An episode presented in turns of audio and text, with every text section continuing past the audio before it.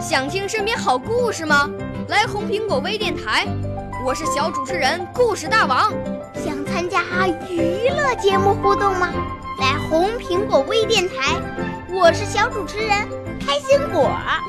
想来我们新闻现场吗？来红苹果微电台，我为你做直播报道。想有个机会脱口秀吗？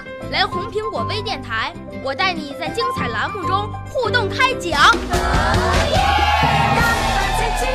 我们的语言魅力在这里提升，我们的儿时梦想从这里起航。大家一起喜羊羊。少年儿童主持人，红苹果微电台现在开始广播。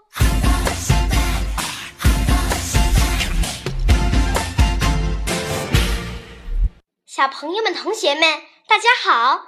我是红苹果微电台的节目主持人严雨聪，今年十岁。从前。我六岁啦，来自陕西。我九岁，来自广东。我十二岁，来自北京。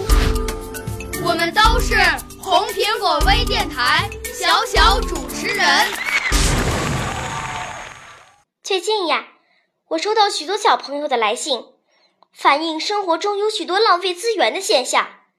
因此，在今天的“大家帮大家”栏目中，我邀请大家来我们的绿色家园做客。愿我们在绿色家园中，伸出你的手，伸出我的手，欢聚的家园，成为好朋友。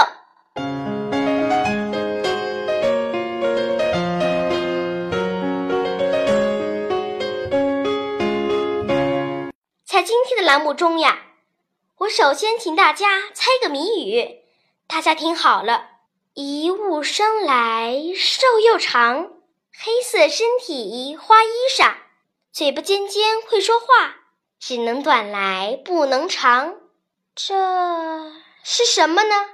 对了，这是铅笔。那么大家知道铅笔是怎样制造出来的吗？带着这个问题呀。我采访了铅笔厂的叔叔阿姨，他们告诉我，做铅笔首先要砍伐树木，然后再加工成做铅笔用的木料，接着在木料上刻一道凹形槽，把铅芯放在里面，最后再把两个半圆柱体粘合在一起，刷上漂亮的油漆，这样一支铅笔才算做好了。你们看，铅笔虽小，可还真是来之不易呢。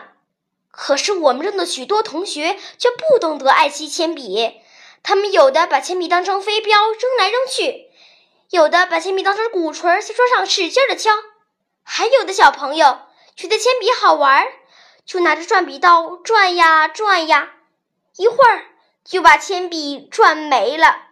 这要是让铅笔厂的叔叔阿姨知道了，他们该有多伤心呐！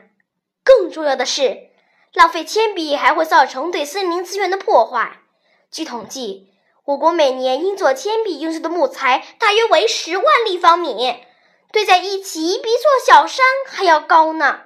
如果我们每一个人都能从爱惜铅笔做起，都爱惜每一张纸、每一本书，都节约每一滴水、每一度电，我们不就为保护资源、保护环境？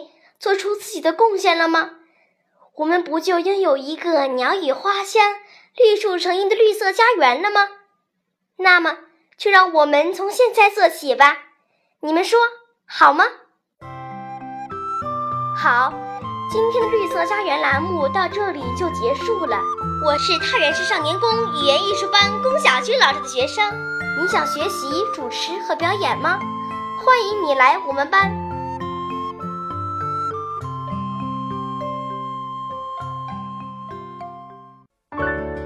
少年儿童主持人，红苹果微电台由北京电台培训中心荣誉出品，微信公众号：北京电台培训中心。